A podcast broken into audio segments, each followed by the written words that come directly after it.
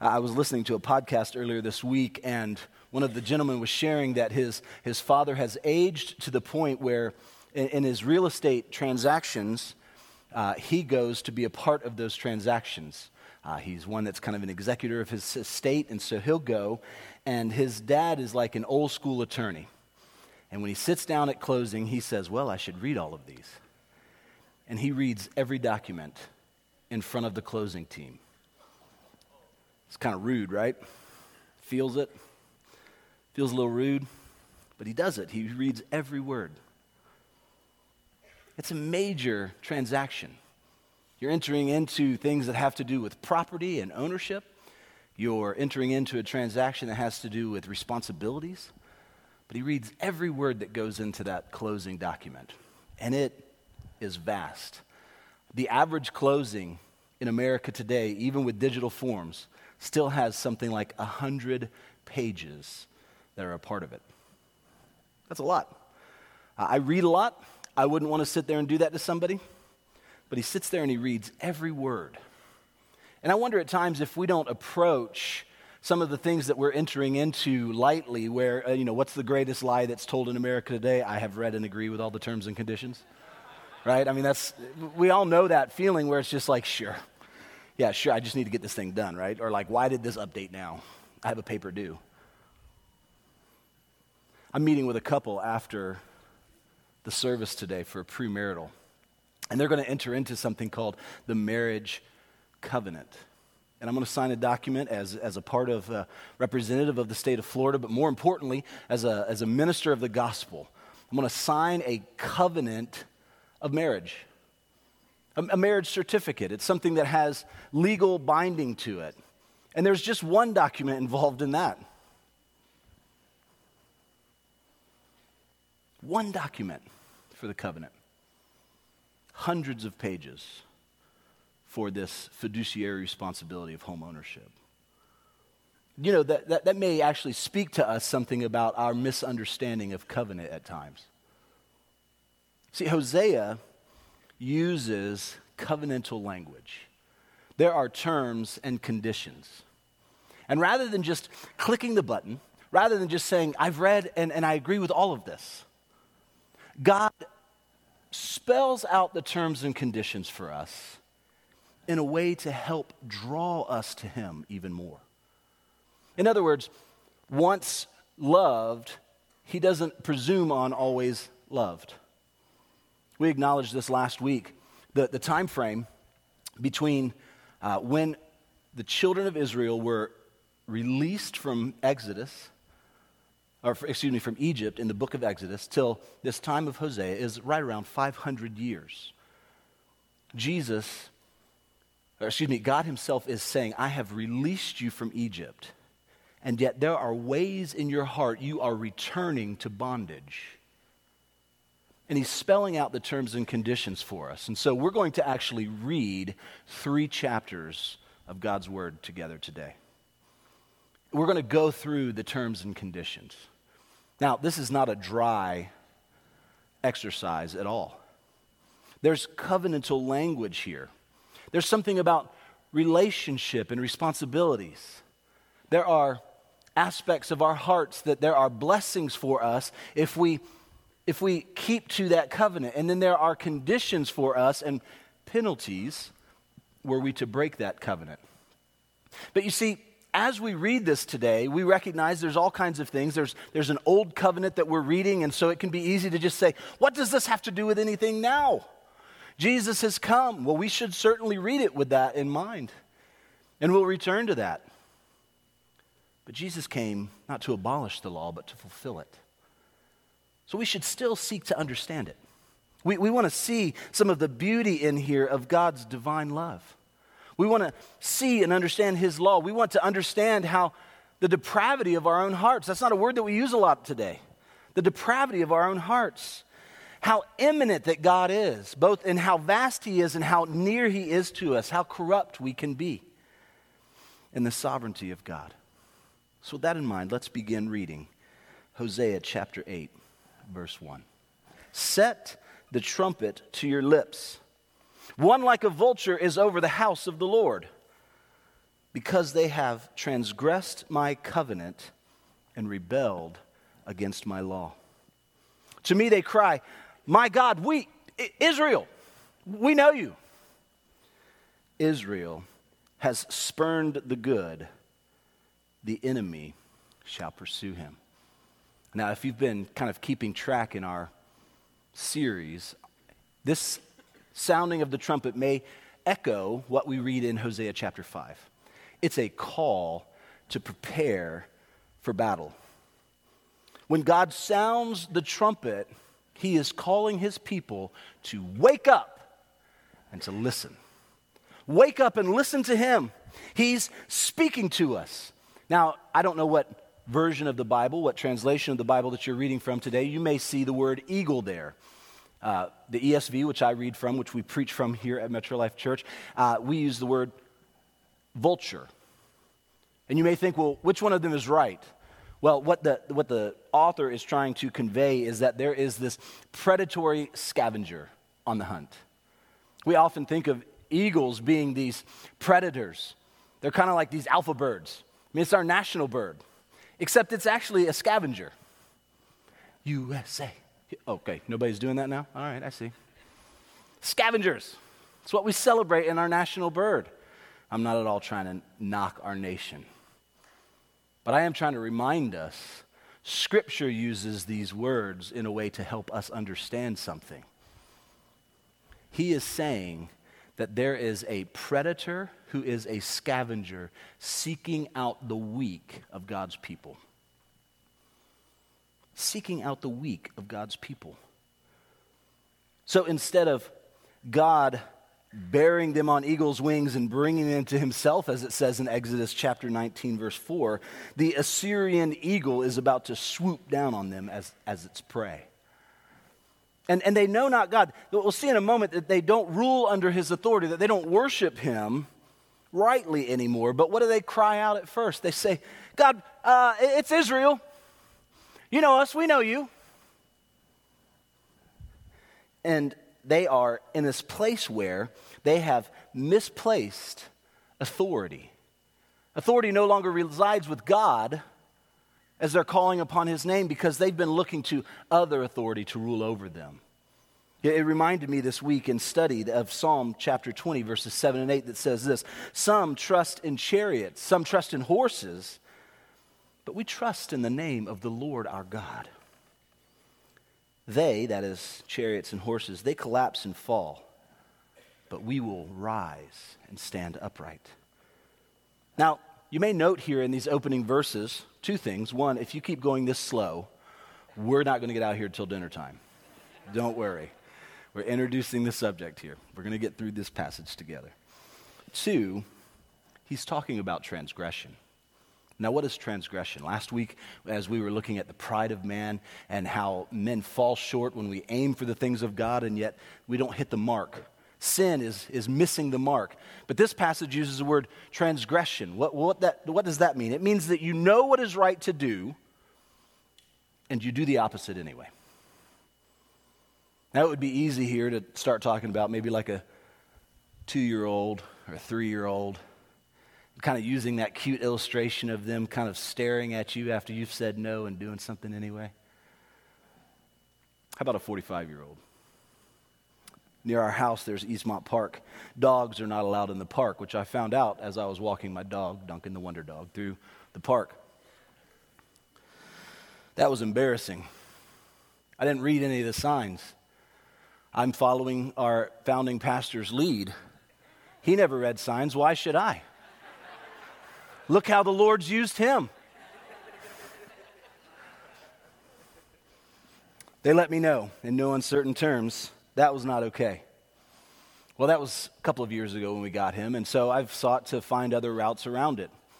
After the last couple of hurricanes that we had in the fall, one of the paths that I use is blocked. That path is blocked, and, and I can't kind of cut through for a, a one mile walk instead of a two mile walk. And, and there's really no, no other way around it I've, I've explored and tried to find. So there's this, this couple gates, though, right there at the park, that if I just if I sneak in this one, I can sneak out that one real quick. You know what that is? That's transgression. I know that because I do it a lot. Now, I've called, I, have made all the excuses in my head for why it's okay. I've called, I've let them know that the path is blocked, and I would love not to break their little rule. And they thanked me for my call, and they've done nothing. So I'm completely justified this in my own head to continue to transgress that rule. You know, it's funny when we're talking about Duncan the Wonder Dog, but how often do we have that mentality toward God? There's this thing I want, God, and you're blocking the path. So I'm going to go around your way. I'm going to make a way for myself. You, you know what's sad about my own illustration? Is how much I kind of delight in transgression. We're all laughing at it together. And yet, before holy God, transgression is something that says, you know how it is that you're called to live. And yet, you do the opposite of it anyway. Transgression before the Lord is a serious thing. I'll write a letter of apology to the city of Altamonte once they clear my way. See, the people of God had misplaced the authority that God was to be in their lives. Let's continue to read together.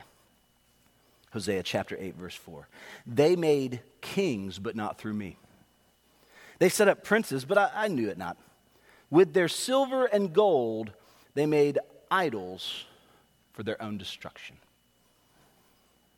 God is saying, There are kings, but they're not my kings. If you read in the book of Kings, you actually see this intimate way that God is a part of the process of, of identifying, of setting apart, of even preparing many of the kings that would be a part of the nation of Israel. But if we go back a little bit before that, we see that the nation of Israel is kind of looking around to all of the nations around them and say, well, these nations, they prosper because they have kind of a figurehead. They have a king that you can look to and in his strength and his might. And you know what? All we have is God. So we need a king. God says, I don't think that's what you're looking for. We need a king. Okay. And he's intimately involved in the process. But what begins to happen is that they slowly drift away from even having God being a part of the process of those who are going to rule over them, even in their nation. And God says, Not my kings. Remember, you, you asked for this and I warned you. And then you began to even stray from asking me those who were to be over you. They were imperfect individuals, to be sure. When the people cried out for a king, God provided. But then they kept the kings without acknowledging the King of Kings. Continue to read. For I have spurned your calf, O Samaria. My anger burns against them. How long will they be incapable of innocence? For it is from Israel a craftsman made it. It is not God. The calf of Samaria shall be broken to pieces. So God says, Not my king and not my calf.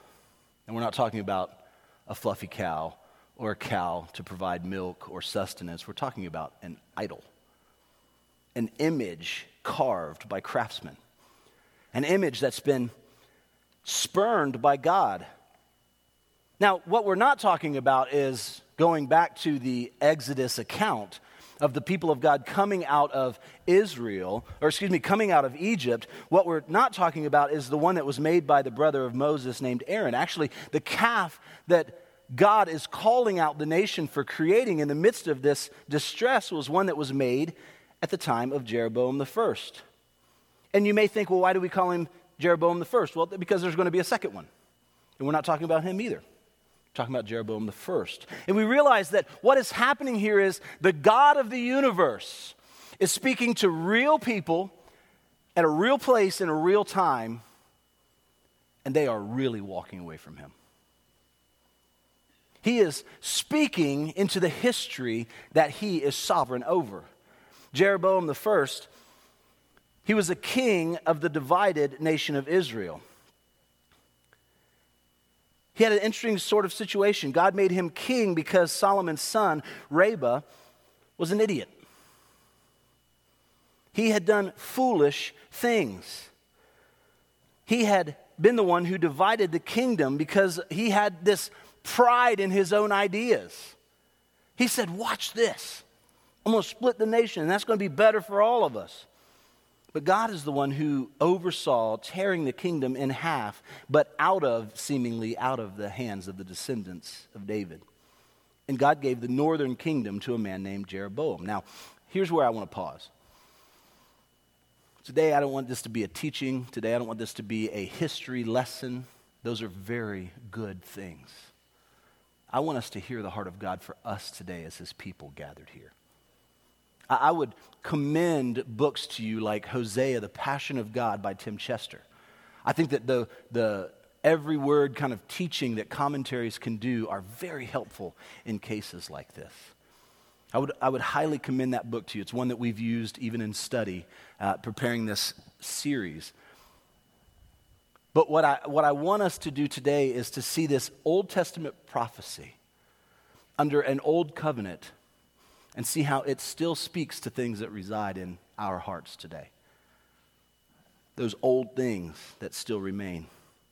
So Jeroboam is set up as the king, and God tells Jeroboam, If you follow me, I'll establish your kingdom like I established the house of David. I'll, I'll bless you. But you see, the problem was that Jeroboam, now the king of this northern kingdom of Israel, also had the southern kingdom of Judah whose capital is Jerusalem. And some things haven't changed. So, what is Jerusalem? Why is that significant? Well, the temple's there. The temple where the people of God were told to go and to worship him. So, Jeroboam started thinking, like, okay, so when the people go from my kingdom into this other kingdom and they worship there, because that's where the temple is, that's where God has commanded them to go to worship, you know what's going to happen? I'm going to lose these people. Now, you may think that that seems like a stretch. Well, why don't we look at 1 Kings 12, 26 through 28? You don't need to turn there, I've got it for the screens. And Jeroboam said in his heart, Now the kingdom will turn back to the house of David. If this people go up to offer sacrifices in the temple of the Lord at Jerusalem, then the heart of this people will turn again to their Lord, to Rehoboam, king of Judah. And they will kill me and return to Rehoboam, king of Judah.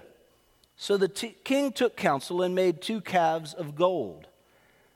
And he said to the people, You have gone up to Jerusalem long enough. Behold your gods, O Israel, who brought you up out of the land of Egypt. Dangerous. What was the reason he did it? Fear. He did it out of fear. He thought about it. He contemplated the idea. He brought in other counselors. What did he say? What do you think? In his heart, he says, They're going to kill me. Fear. Now, fear is a subject for a series all its own. Fear can be that fight or flight response. We're, we're called as believers to fear the Lord. Well, is that the same kind of fear? I don't think so. I, have been talking with Shane. I said, I'm tired of using the word spectrum because there are times that it's appropriate to use, and there are times where it just doesn't seem to capture, and bandwidth doesn't do it either. So it's like in the galaxy of this idea, in the universe of all the possibilities of how fear could be used, fear is what the prophet is bringing up to the people. And it, it got me thinking. As we're looking at this passage, last week, God is calling out the pride of Israel there is a swagger that they're walking about with in the decisions that they are making that go directly against the things of God. But you know what the opposite response to that is? It's not fear, it's not being afraid of everything. It's not being at a place where it's like, we can't do anything then. So it's this paralyzing aspect of our lives. I think that there are fears that we face, like those who don't like to be home alone. I don't think that's the kind of fear that they're talking about here. Those who get startled easily, I don't think that's the kind of fear that they're talking about here. So, what kind of fear is the prophet trying to identify by using this illustration? How about this? The fear that God is not enough. Now, I'm assuming it got real quiet because we all know that fear too. It is startling, but not in that heart skips a beat, take your breath away kind of a way. It's startling in that way because we begin to think, I need to find something strong enough for this. What if God's not enough? Maybe two gods will do. That's what Jeroboam did calves made of gold out of fear that the people would kill him. What is it that you're facing in your life today that causes that kind of fear? Causes an unholy fear. I mean, when we talk about the subject of fear, we, we are called to fear the Lord. Actually, Isaiah speaks about this when he speaks about Jesus. Isaiah chapter 11, verses 1 through 3 say this There shall come from the, uh, forth a shoot from the stump of Jesse, and a branch from his roots shall bear fruit. Now, many of us who've grown up in the church, this is probably familiar territory. Oh, he's talking about Jesus. Well, let's look at the rest of the verse. And the Spirit of the Lord shall rest upon him the spirit of wisdom and understanding, the spirit of counsel and of might, the spirit of knowledge and the fear of the Lord. And his delight shall be in the fear of the Lord. You know, those, those last two statements should make us wonder what the fear of the Lord is. Here we see that the fear of the Lord is not something that Messiah wishes to be without. And he's not reluctant about the fear of the Lord. No, it's actually the opposite. His delight is in the fear of the Lord. So it kind of forces us to ask the question Are there things in our heart that we fear that God is not enough, but because we are not filled enough with a holy fear that is the same as Christ's very delight? It's not just this negative, gloomy duty for us. The fear of the Lord is, is expressed in Scripture as the beginning of wisdom. I think that we've seen this on display in a couple of ways this week. Coach Tony Dungy fears the Lord more than fears man. Benjamin Watson, standing with him, fears the Lord more than he fears man. A hockey player fears the Lord more than he fears man. I watch sports a lot. Pray for me.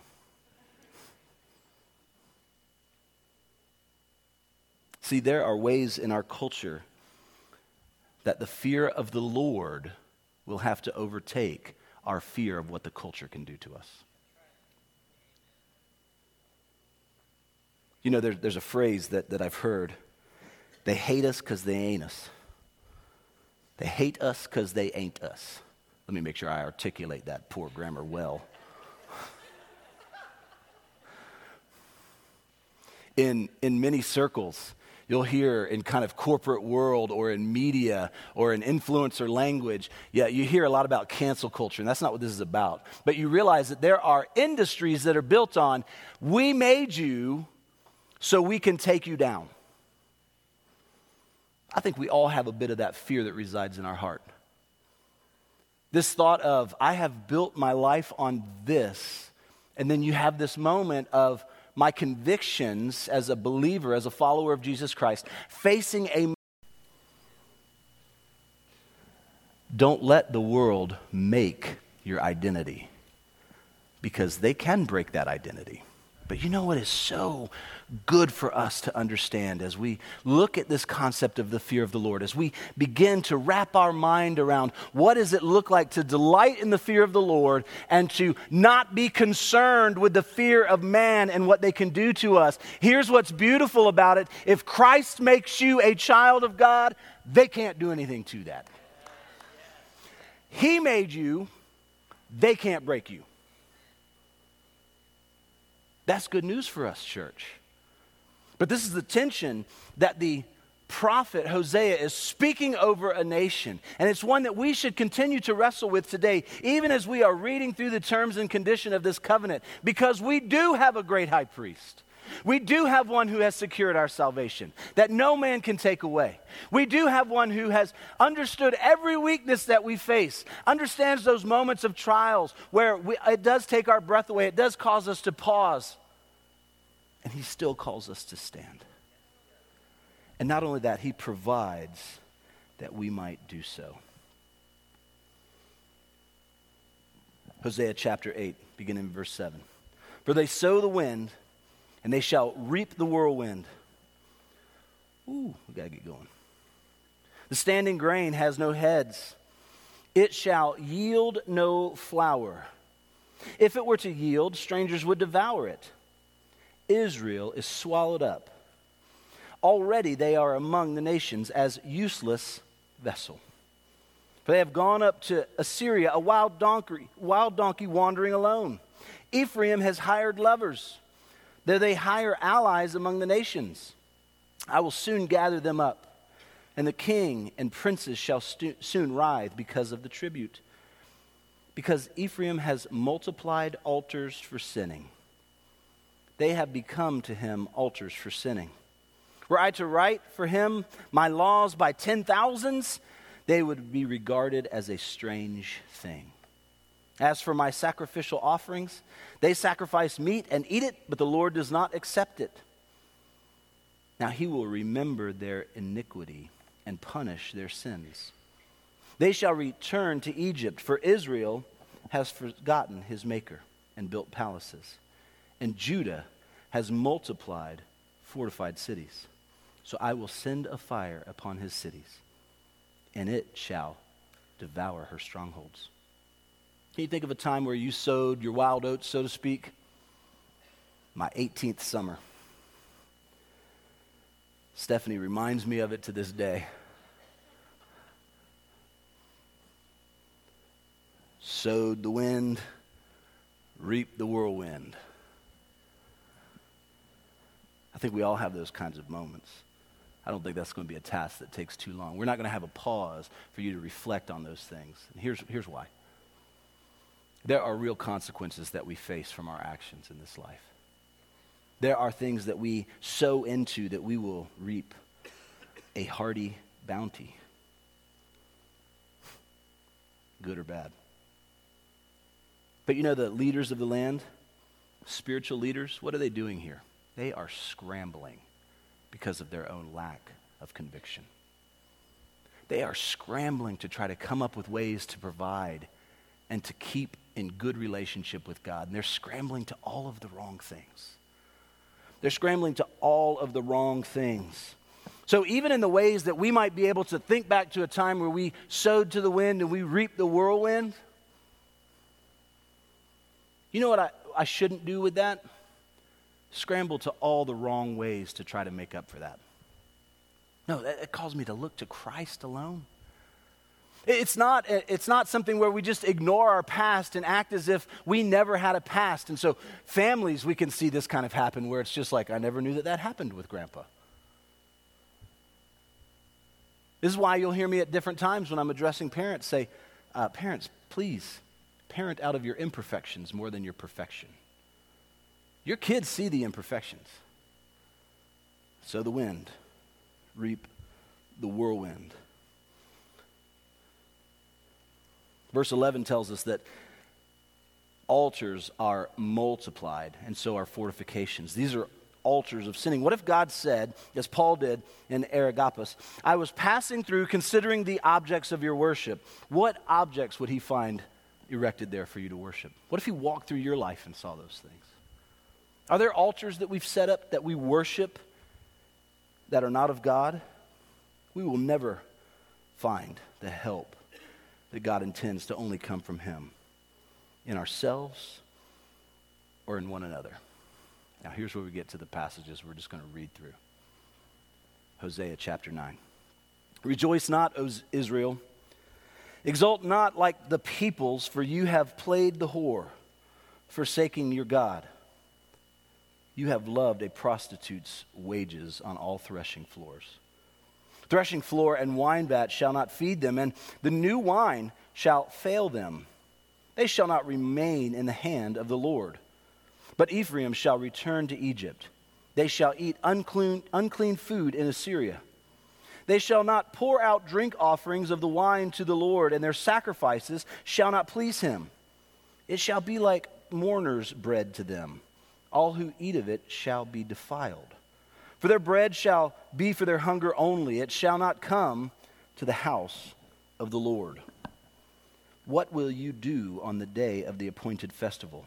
And on the day of the feast of the Lord? For behold, they are going away from destruction, but Egypt shall gather them. Memphis shall bury them. Nettles shall possess their precious things of silver. Thorns shall be in their tents. The days of punishment have come the days of recompense have come. Israel shall know it. The prophet is a fool. The man of the Spirit is mad because of your great iniquity and great hatred. The prophet is the watchman of Ephraim with my God. Yet a fowler's snare is on all his ways, and hatred in the house of his God. They have deeply corrupted themselves, as in the days of Gibeah. He will remember their iniquity, he will punish their sins. May God bless you as you go. No. Do you see the reverse exodus happening? The trap of looking to the ways of the world. Let's just boil it down to that. Looking to the world to satisfy what only God can do is a trap. No, I will not do Admiral Ackbar here. It's a Star Wars reference.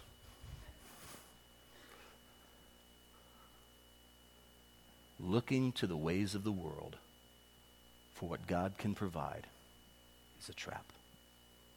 Church, don't fall for it. Scripture tells us that we know that we have an enemy who is scheming.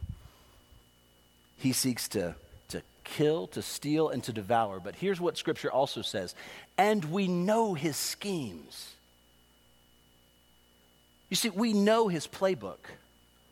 Look to this thing, it'll be enough. Look to this thing, it'll be enough. Combine them, they will be enough. They will never be enough. I love the song that we sang in worship today. We're fighting a battle that you've already won. I know how the story ends. We will be with you again. What can we face in this life? What can man do to me? Who can stand against me if God is for me? Church, we, we need to take encouragement from that. And it's not just so that we can stand there as if we're just this kind of like evangelistic linebacker where we're going to tackle people with the truth of God. No, our witness is do we trust that God is enough? See, that's what will draw people to. You are walking through this circumstance and you're not shaken. You're not turning to vice. You're not turning to all of these other things. You're not trying to escape it. How is that? Oh, what an opportunity to display confidence in the power of God. I loved in one of our prayer meetings earlier this week, uh, as we were coming out of uh, each night we were gathered in the chapel. I'm just grateful for those that showed up. 21 days of prayer that we're in the middle of right now. We're, we're in our last week of that. Mike is going to lead us here in just a moment in prayer.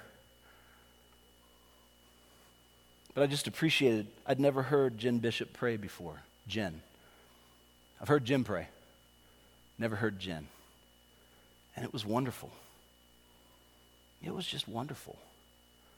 Because what she was praying about was the things that are happening in the world around us right now and how that's opening doors for her to be able to share the good news of the gospel. And you know, my mind kind of goes to last Sunday when, when I hear a prayer like that. And, and, and we're, we're looking at what is God doing. I, I don't know about you, but like Shane and I were just talking at the end of the service, God is doing something here. There, there is this sense that there is something about to burst forth in us and through us as a church. And, church, let's be ready for that. But reading the fine print is about being ready for that. And Darren had this prophetic sense that, there, that we need to come back to that sense of new wineskin. Oh, God, do it. Have your way with us, God. I want to be ready for those things. That's what Jen was praying about. These moments when we have to interact with what's popular in the news, these moments when we see something and it's like all of a sudden we're going to have to be the ones who are prepared to give an account for the hope that's within us. That's what Scripture tells us. So, in this sense that there is something that's new, that's something about to burst forth in us in a church, here's what God is doing. He is preparing us for that. And He's telling us, get ready. How do we get ready? By placing our trust in Him alone. In other words, there's nothing new you have to perform for the new work He's going to do in us. Praise God. It's not up to our performance. See, that's the good news of the gospel. That's the paradox of the grace and the mercy of God. That's the beauty of being relate, released from fear that God is not enough. That's the beauty of being able to stand firm, as Paul tells the church to do. Hold fast.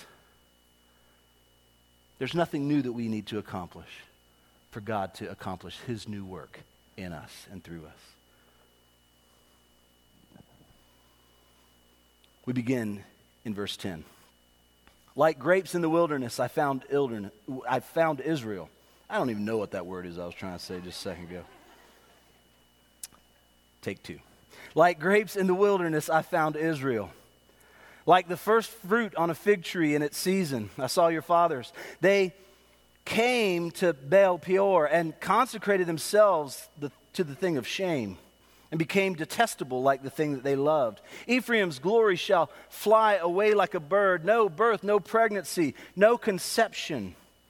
Even if they bring up children, I will bereave them till none is left. Woe to them when I depart from them. Ephraim, as I have seen, was like a young palm planted in a meadow, but Ephraim must lead his children out to slaughter. Hear, hear the voice change here uh, give them, O, o Lord? What will you give? It's almost like mid prophecy, Hosea interrupts himself. Hang on, I hear this. What? I hear the judgment you're proclaiming over those who don't trust in you. What will you provide, Lord? Give them a miscarrying womb rather than having more children born into this destruction.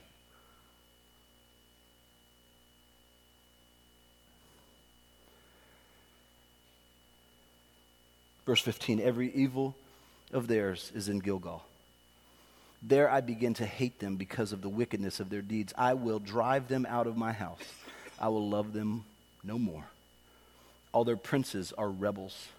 Ephraim is stricken, their root is dried up. They shall bear no fruit, even though they give birth. I will put their beloved children to death. My God will reject them because they have not listened to him. They shall be wanderers among the nations. You may recall a few weeks ago we talked about the blessing of children. Children are a divine blessing. And barrenness, especially in this day, was seen as a sign of divine judgment. But these verses describe it to us in vivid detail that's almost too difficult to understand. In this vivid detail, what we see is how extensive the judgment of the Lord is. It's really more than just no kids for you. It's a complete destruction of even the reproductive or nurturing capabilities of the people. This is not death light.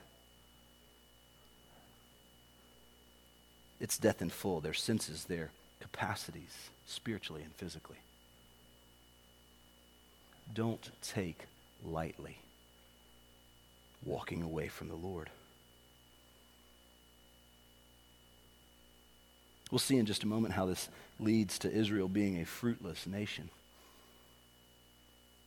But in the midst of Hosea's prayer for them, what will you provide? We understand that a fruitful womb will be a blessing But do you know that in Scripture, the miscarrying womb is what leads to a blessing? I want to show you. I just want to show you briefly. On the Via Dolorosa, Jesus says this Luke 23, 26 through 31. And as they led him away, they're leading Jesus away, they seized one Simon of Cyrene who was coming in from the country and laid him to the cross to carry it behind Jesus. And there followed him a great multitude of the people and of women who were mourning and lamenting for him. But turning to them, Jesus said, Daughters of Jerusalem, do not weep for me, but weep for yourselves and for your children. For behold, the days are coming when they will say, Blessed are the barren, and the wombs that never bore, and the breasts that never nursed.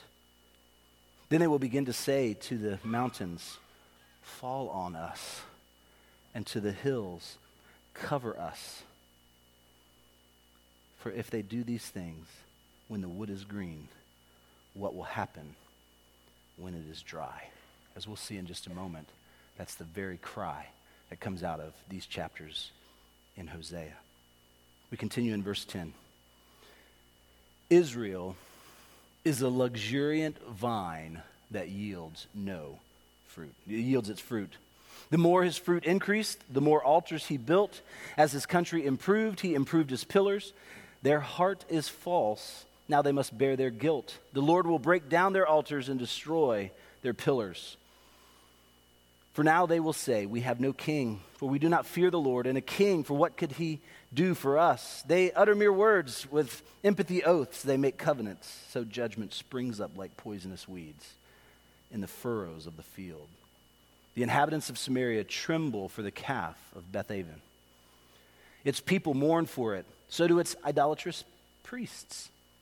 Those who rejoiced over it and over its glory, for it has departed from them. The thing itself shall be carried to Assyria as a tribute to the great king. Ephraim shall be put to shame, and Israel shall be ashamed of his idol. Samaria's king shall perish like a twig on the face of the waters. The high places of Aven, the sin of Israel, shall be destroyed. Thorn and thistle shall grow up on their altars, and they shall say to the mountains, Here it is, cover us, and to the hills, fall on us. I haven't seen a brochure for the city of Casselberry, but imagine this terrible one. Come to Casselberry, a city without a future. I hope that that wouldn't make it through the approval process.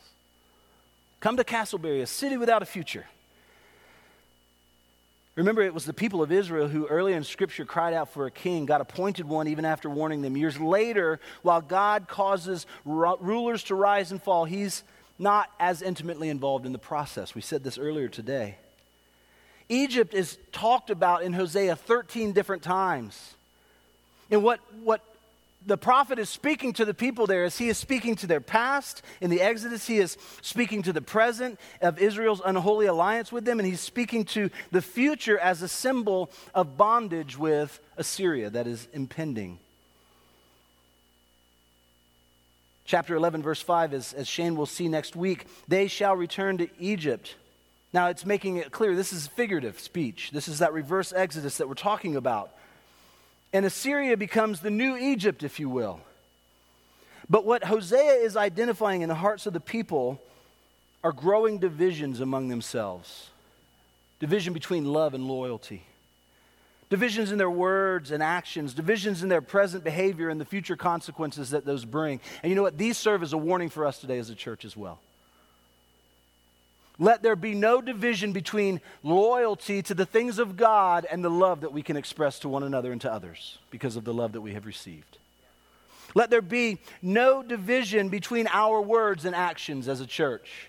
Let there be no divisions in our understanding of our behaviors, excuse me, and our future consequences because of those things. Let us understand rightly as we continue to read from the days of Gibeah, verse 9. You have sinned, O Israel. There they have continued.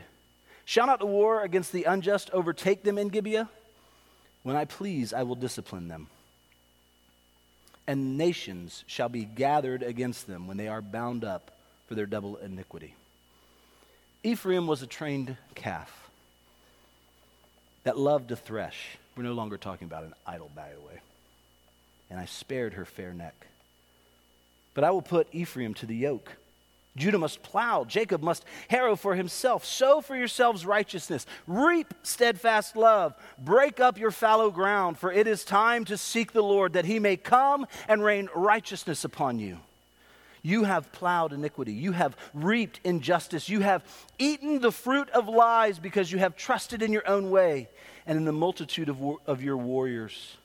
Therefore, the tumult of war shall arise among your people, and all your fortresses shall be destroyed. As Shalman destroyed Beth Arbel on the day of battle, mothers were dashed in pieces with their children. Thus it shall be done to you, O Bethel, because of your great evil at the king, at dawn, the king of Israel shall utterly be cut off. Now, throughout this series, you may have noticed that there's some repetition. It's what the prophets are pointing out to the people of Israel. This is their heart's condition before the Lord, is history literally repeating itself. But here's something that is repeated throughout that history as well God's restraint of his wrath but here's what we should understand rightly God's restraint of his wrath should never be misunderstood as his release for you to live for yourself. Let me say that one more time because Danny said it was good. God's restraint of his wrath should never be misunderstood as his release for you to live for yourself. Why? Well, 2 Peter reminds us. But do not overlook this one fact, beloved that with the Lord, one day is as a thousand years, and a thousand years is one day. The Lord is not slow to fulfill his promise, as some of you count slowness, but is patient towards you, not wishing that any should perish, but that all should reach repentance. So, how do we respond? Church, it's time to seek the Lord. It's time to seek the Lord. Galatians 6, 7 through 9 says this Do not be deceived, God is not mocked. For whatever one sows, that, he, that will he also reap. For the one who sows to his own flesh will from the flesh reap corruption. But the one who sows to the Spirit will from the Spirit reap eternal life. And do not let us grow weary in doing good. For in due season we will reap if we do not give up. If we look at this concept of sowing righteousness and breaking up fallow ground and the call that it's time to seek the Lord, all of these point to the same thing for us as a church to seek God in faith and repentance. See, the plow of conviction must first break up our hard hearts. And then the seed of the word can be planted rightly. And then the gracious rain of heaven will come down Yesterday, I was working in our yard. Our leadership team community group meets at our house tonight, and I had a to do list from Stephanie. And trying to finish this one project was one of them. And uh, it was awful. It was pulling some bushes out of some front plant beds. I'm sore today because of it.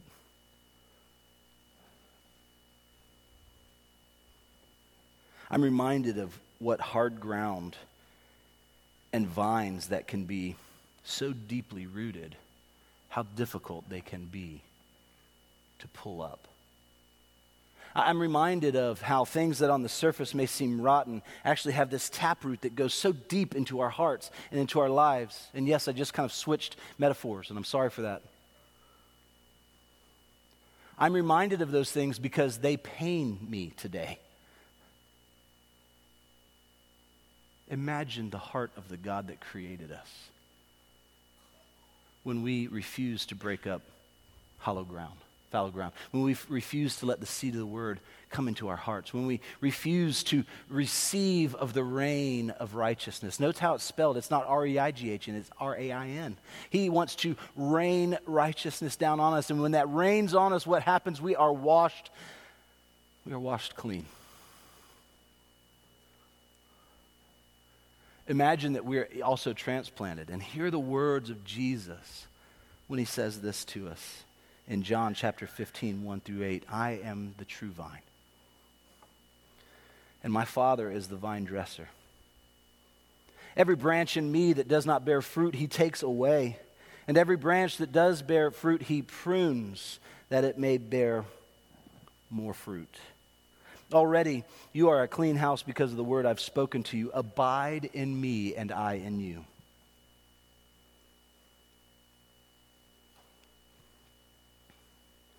As the branch cannot bear fruit by itself unless it abides in the vine, neither can you unless you abide in me.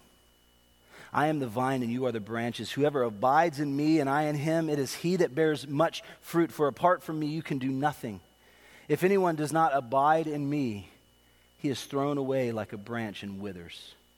And the branches are gathered, thrown into the fire, and burned. And if you abide in me, and my words abide in you, ask whatever you wish, and it will be done for you. By this my Father is glorified, that you may bear much fruit and prove to be my disciples. Hosea chapters 8 through 10 show us a picture of God who's exposing hypocrisy of his people that claim to know him and yet continue in blatant and unrepentant sin. It, it shows a God who is just in punishing those unrepentant sinners, and yet he holds out mercy even as he executes his justice. He holds out mercy to us. God reminds his people of the covenant blessings that they have abandoned for idols. And he calls us to seek him. So, church, let's wake up by God's power to deliver and let us be people who manifest our confidence in Him by patiently waiting for Him to bring His promise to fulfillment.